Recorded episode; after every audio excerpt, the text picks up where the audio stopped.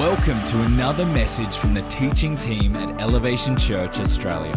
For more information about our church, service times, and locations, visit elevationchurch.com.au. But today we finish Sell Out, the last week of this series about Daniel. Uh, uh, Evie, give me 25 minutes. Let's jump into God's Word. Although this book of Daniel was written thousands of years ago, it's a prophetic book.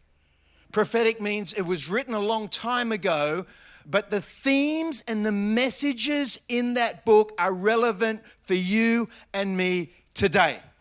And as we studied this prophetic book of Daniel, it really spoke to us as a people of God. How do we stand up for Him? How do we not sell out? How do we influence well? And Daniel is, is our example. And the book of Daniel gives us some very specific messages. If you've missed any of those or you're new, uh, you can look online, uh, you can go to YouTube, you can go uh, and, and, see our messages in this series, Sell Out. But today is a, uh, as I wrap it up, it might be the most confronting theme of all. Life is short. Life is short. Life is short. If you Google life is short, it's one of the most Googled questions out there. 4.9 billion results if you Google life is short. That, that's more than Googling about God or money or sex. The most Googled question is what time is it? It's at 4.2 billion. It's uh, 1020, uh, 1032 if you, if you want to know. Uh, one of the other most Googled questions, I don't know why I just study and I, I, I have an inquisitive mind. One of the other most Googled questions is when is Mother's Day? When is Mother's Day? That's a good one to get right. May 8th, for those who don't know. You can have to Google that. So, if people are so interested in life is short, one of the most Googled questions, 4.9 billion, uh, life is short. If that is one of the most Googled questions, why do so many people live like we have all the time in the world?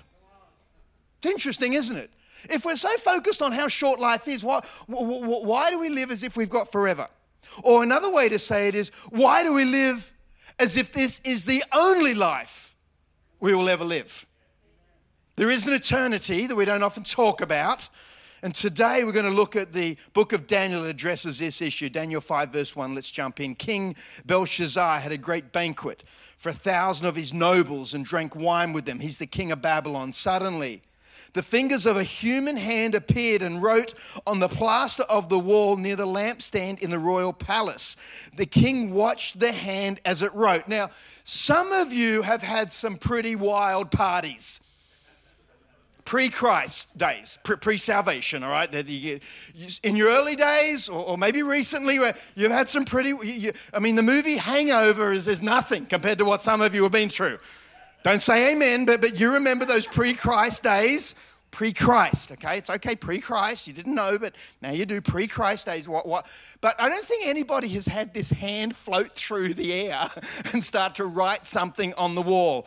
This was pretty bizarre. This is like, oh my gosh, what is going on here? His face turned pale, and he was so frightened that his legs became weak and his knees were knocking. Has anyone heard the saying, the writing's on the wall?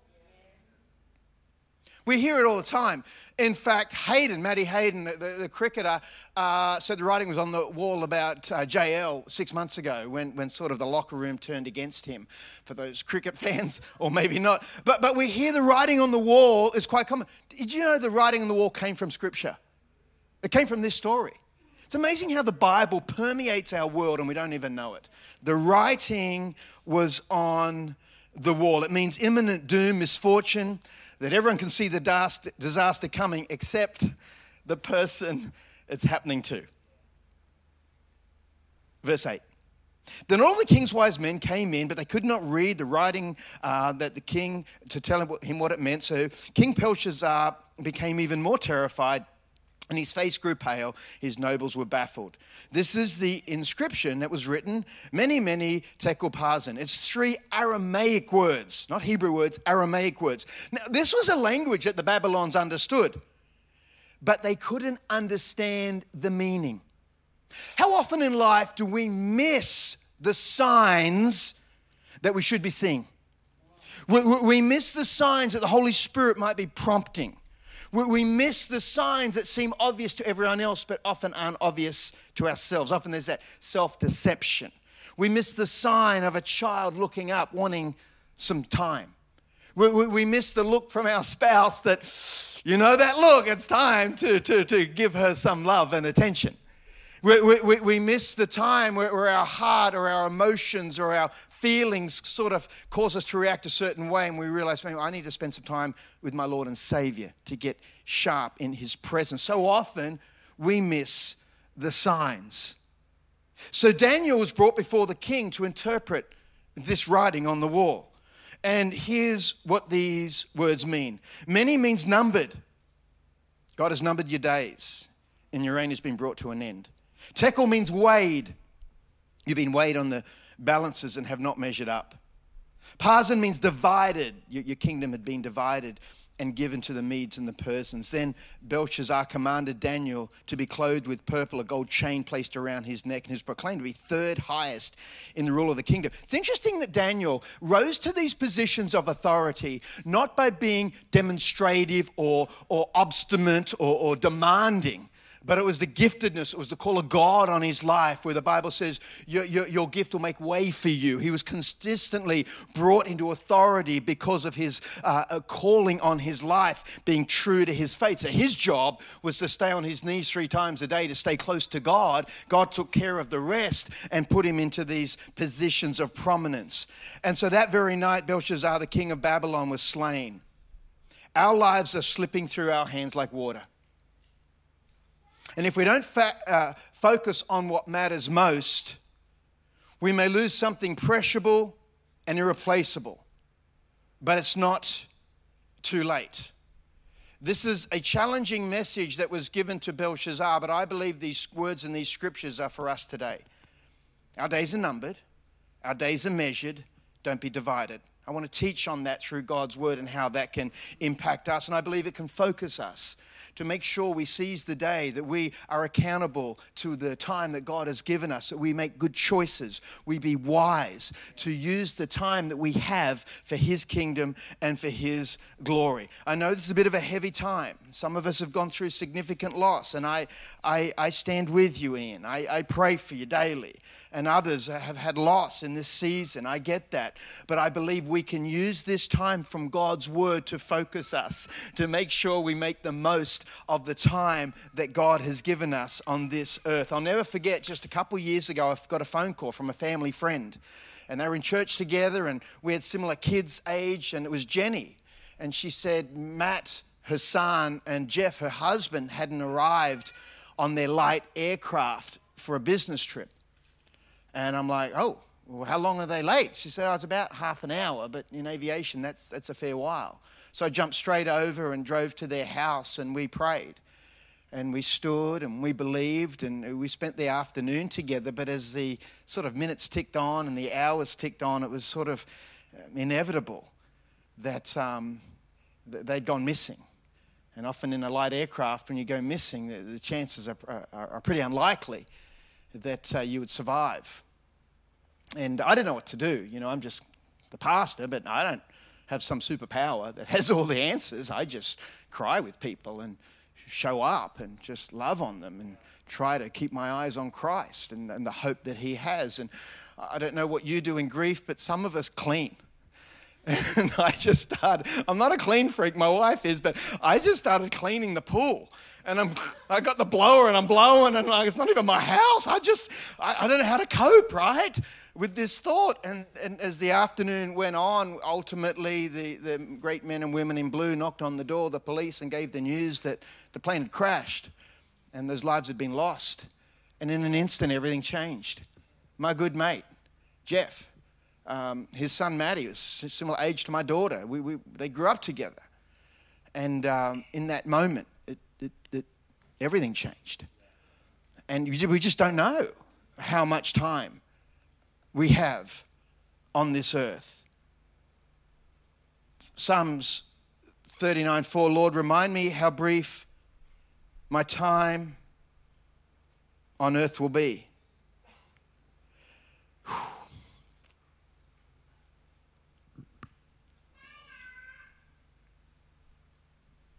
was worried this would happen because of the pain that so many of us are going through at the moment with some losses in our church family. It's like, God, can you not give me a better timing to deliver this word?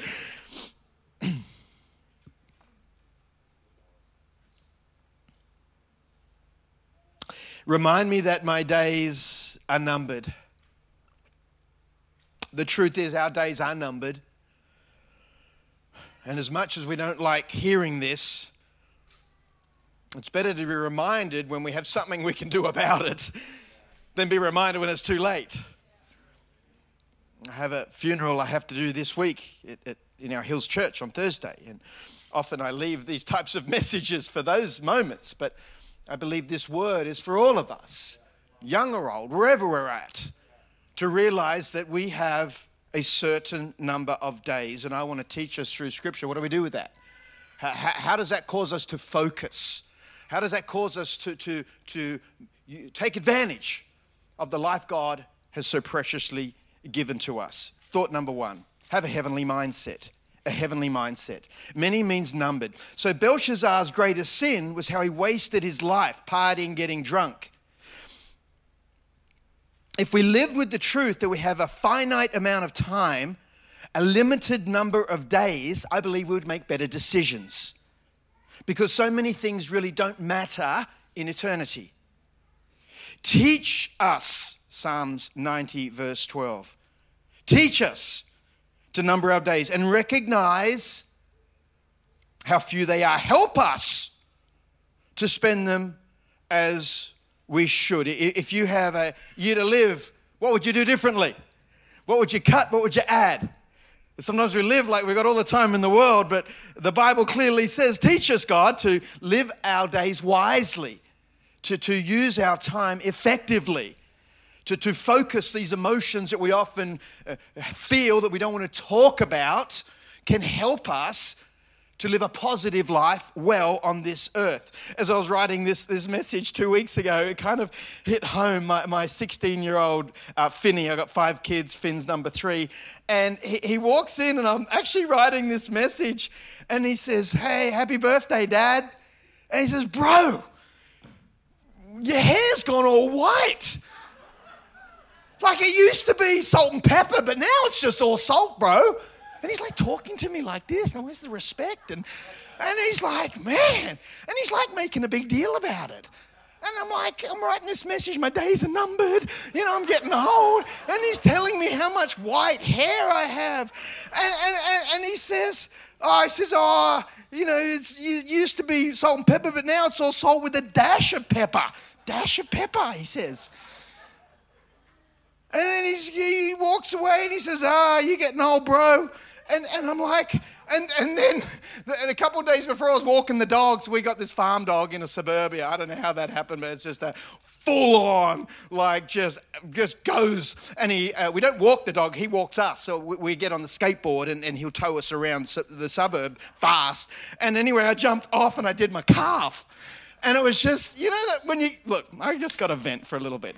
You know, when you get a bit older and suddenly something happens, you're like, oh, you know, that, like, oh, my back, or, or you're like a baby elephant trying to get out in the morning and it just takes you a while to sort of warm up with all the. I'm starting to feel all that, and I get this calf muscle that something happened. I'm like, I couldn't even walk. I had to call Bonnie to get me and the dog and the skateboard. So, Bonnie, what's wrong? I don't want to talk about it. why am I picking you up? I don't want to talk about it. You got an ailment. You're not going to tell everyone uh, to talk. I'll be fine. Well, what's wrong? Do we need to go to the doctor? No. They need to go to the doctor. I'm a man of faith. And, and so I'm, I'm, I'm hobbling. I've got salt, no pepper. And I'm like, God, help me. It's all over. we must have a heavenly mindset. What does that mean? We must be eternity focused. I mean, we're going to live this life. I get it. But we've got to be eternally focused. John 14, verse 1 don't, don't let your heart be troubled.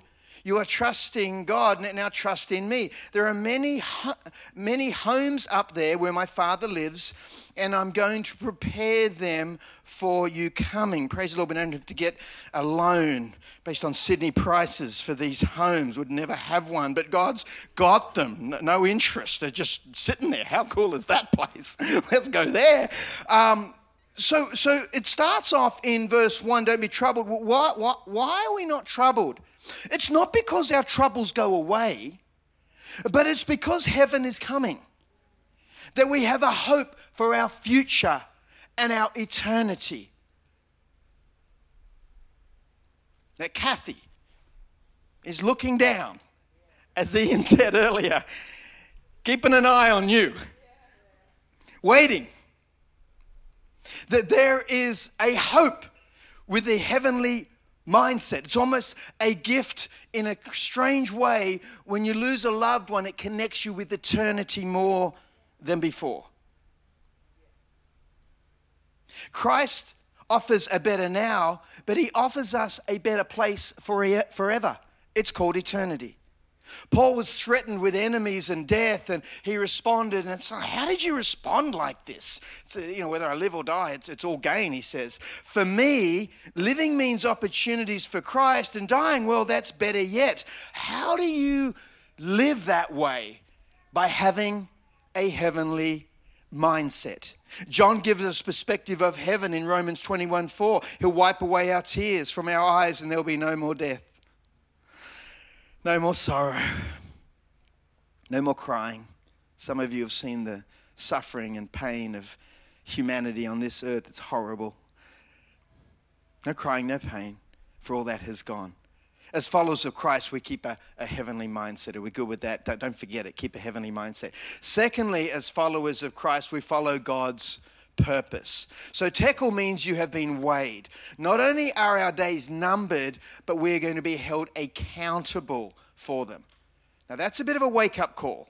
Not only do we have limited time, but God will weigh our time on this earth.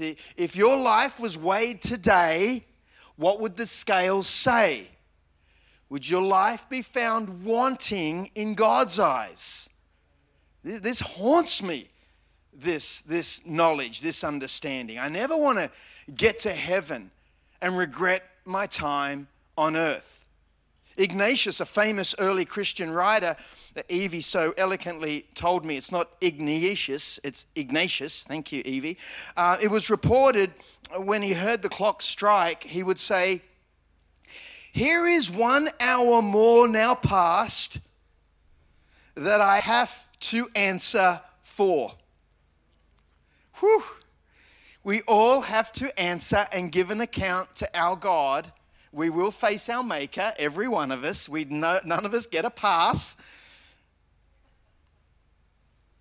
What was challenging for me is growing up on the northern beaches, it was all about getting ahead. My dad was a workaholic, a hard worker, and he instilled that my purpose in life was to get ahead. And so early on, we got ahead with our house. And then we had to get ahead. We had to have that two week uh, timeshare in Perisher Valley, which was fun. I, I, I didn't mind that. And then every year in the summer, we'd have to get ahead by getting our trip overseas to Bali or Vanuatu or, or Fiji. We did that and we didn't like, we didn't mind that. And then we had to get, get ahead by uh, getting our summer house on Scotland Island in Pittwater, which we did, and we kept getting ahead. And then we had to get a unit in Manly for income and rental because we had to get ahead. But then I look back and I never knew him. We never had one conversation. Never heard him say, Good job, son. Never, never felt his hand on my shoulder. Never heard the words, I'm proud of you. Never heard the words, how are you doing, son? It just, it was work, it was get ahead. And then I started to think, who am I trying to get ahead of? who cares what my neighbor's doing? I'm not going to give an account to my neighbor or to my parents or to my boss or to my children or to my spouse. I have to give account to my God. And so we have to understand we need to live our life on purpose. Psalms 139, verse 16. You saw me before I was born. Every day of my life was recorded in your book. Every moment was laid out before a single day had passed. You were born, you were created with a purpose in mind. It weren't by random or chance, it didn't just happen. It weren't just a COVID baby. No, no, God had a plan for you. He has a destiny for you, He has a purpose for you. Only God knows that purpose. Only God gives us that divine future. Now, let's get real for a minute. This whole God purpose thing is complicated, it's layered, it's confusing.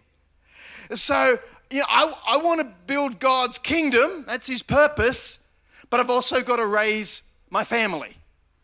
I've, I've, I've, I've got to have a ministry, but I've also got to pay my way and put food on the table. You know, I've, I've, I've got to seek God and worship Him and learn about Him, but I also have to work eight hours a day well and, and succeed in my job. And, and this whole purpose thing, I think for Christians, it's so confusing because you end up doing one or the other. Well, I'll go all in ministry, but then I'm broke and I'm not working, and so I can't pay my bills. It's God's problem. Or I'll go all into work and I'll succeed in career, but I won't realize that God's put me there for actually a higher purpose. Not not to just succeed in my office space, but to have influence in that place. And so sometimes we can get, re- it can be really, and these preachers come up here, God, follow God's path. It's easy for you, preacher boy. You know, you're getting paid by the church to do what you do. I'm going to work. I, I, I got to show up. I, I've got to, I got to do some hard things. So we have to understand that at the end of the day, God weighs your purpose. And He's the one you have to go before as you weigh up your purpose. He's the one you're going to answer to. As you look at your life and what you do and what is your purpose, make sure you recognize that God is the one who will weigh your days. Don't try and impress your boss or your parents or your pastor or your kids or whoever it might be. It's God we live for. He's the one who gives us the purpose. When our purpose lines up with God's purpose, that's where the power comes. And, and when we're at our work and God's called us to that work and we're doing everything for the glory of God, we're working well and hard, then that's where God's favor and that's where God's goodness comes. One day, you will be weighed. I'm not saying you all have to quit your jobs and run to the hills and, and, and uh, you know, start a, a, a seminary, but I do want you to know your days are numbered and they're measured. And let's go before God regularly to make sure our days are submitted to our God. And the last word is don't be divided. Your, your king will be divided and given to the Medes and the uh, Persians. So the great Babylon fell from the inside out. So what happened was King Cyrus of Persia, he diverted the flow of the Euphrates River into a nearby swamp. It lowered the level of the river, allowing his troops to march under the river gates. Uh, they would not have been able to enter the city of Babylon had not the bronze gates of the inner walls been left inexplicably unlocked from someone within. So the whole of the Babylonian city fell from within. And what we need to understand as followers of Christ, so often where we can fall is from within. When we're divided in ourselves, and where we suddenly start to think, okay, uh, do I live for God or do I live for the world? So Jesus addresses this in John when he says, You're in the world, but you're not of it.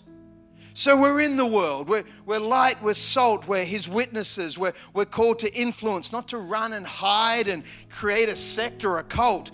But we're not of the world. We don't act like the world. We, we're different. We should stand out. The Bible calls us ambassadors. Why this is important is we need to be united in who we are. We, we, we, can't be divided internally. We can't act one way on a Monday and some different way on a Sunday. there needs to be consistency in who we are. That we're the same here on this platform as we are at home doing the washing up. That we keep it real, that we be unified in who we are. We're Christ's ambassadors.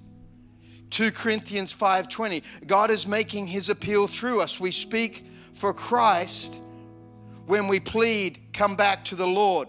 Paul sees that he serves in a foreign land as a representative of the king. The king has a message, and Paul is delivering that message. It's called the good news. We are the same. Our king is Jesus. We are unified within under Jesus as our Lord of our lives. We don't live two different lives. We don't get confused. We stay united that we are ambassadors. Now, ambassadors don't speak on their own authority or their own opinions, they simply say what they're commissioned to do. And we're unified in our great commission to share the good news that we're representatives of the King. We must be united, not divided. We must be united in ourselves of who we are. We must be united in our church that Christ is our Lord. We must stay united because when we're divided, that's where we fall. I'll, finish with this verse. Jo- Joseph, sorry, Joshua um, has taken over from Moses. If you remember, he was a young man crossed the Jordan and entered the promised land. And he led uh, the children of Israel and led them to great victories in the promised land. And so Joshua's old and uh, he's giving his last speech. What's he going to say as he leaves this earth? What word would he deposit into the hearts of the Israelites to keep them on track? What would you do if you had one thing to say to your kids? One, one, one conversation, one sentence, one, what would it be? What, what would you say? Joshua 24 14, he says these words. So fear the Lord and serve him wholeheartedly. Put away forever the idols your ancestors worshipped when they lived beyond the Euphrates River and in Egypt. Serve the Lord alone. But if you refuse to serve the Lord, then choose today who you will serve. Would you prefer the gods of your ancestors down beyond the Euphrates, or will it be the gods of the Amorites in whose land you now live? And here's my mantra, my statement, my vision that uh, probably my favorite verse in the whole Bible that I've always uh, had for, for, for, for my life. But as for me and my family, we will serve the Lord. As for me and my family, we will serve the Lord. Mene, our days are numbered. Tekel, our days are weighed. Parsin, don't be divided. Father, I pray that you would speak to all of us today. That as we contemplate our life, as we reflect on our days, as we look forward to our future, let these words from the book of Daniel resonate in our hearts. Let them echo that they never end, reminding us time is short, our days are numbered. And I don't know where you're at today, but with heads bowed and eyes closed, I want to ask you are you right with God? You see, we're all born sinners and we need Jesus to be our Lord and our Savior to forgive us. And might I be so bold as to ask this if you died today, on your way home, some freak car accident, are you assured of your salvation? Are you convinced of where you'll spend eternity? Because heaven and hell is real. It's a long time to spend in the wrong place. And um, sometimes we forget that as Christians. We're playing for a much, much, much bigger, bigger stake, bigger, bigger role, bigger reward. It's heaven and hell and I'm not saying that to, to put fear into you or to manipulate you. Hear my heart. I, I care about you. I love you. I want to see your eternity secured in heaven. And if you need Jesus Christ to be your Lord and your Savior with eyes closed and heads bowed, would you just raise your hand and say, Yeah, I, I, I need it? Thank you. I see your hand. You can put it down. Others, thank you. I see your hand. Others down. You're not sure, just raise your hand. Because coming to that realization allows God to move into your life and forgive you. That's the gospel. Others, just raise your hand. You're not sure where you are with God. Today's your day to put your life right with Jesus Christ, to surrender to Him so you'll be saved. Just raise your hand with these others and we'll pray. Let's all pray out loud. Jesus, I'm a sinner. I need a Savior. My days are numbered. I need to go to heaven. You're my Savior. Forgive me. Be my Lord. I want to follow you and serve you all the days of my life. I know it's quite a somber, heavy moment with that message, but I think we can celebrate those that made a decision for Christ today. We, we give joy. This may be the most important moment of the service right here, right now. As we worship our God and we reflect on our days, I believe the Holy Spirit wants to speak to some of you. I believe the Holy Spirit wants to encourage you and also challenge you. I believe as we turn to our God and we look to Him, He's more than enough. He's well able. See our kids find their way to Him. See our lives um, be uh, found faithful. He's well able to move in our church and see it grow and, and people come to Christ and lives changed. Let's stand to our feet as we worship. Let God speak to you as we put Him first in our lives.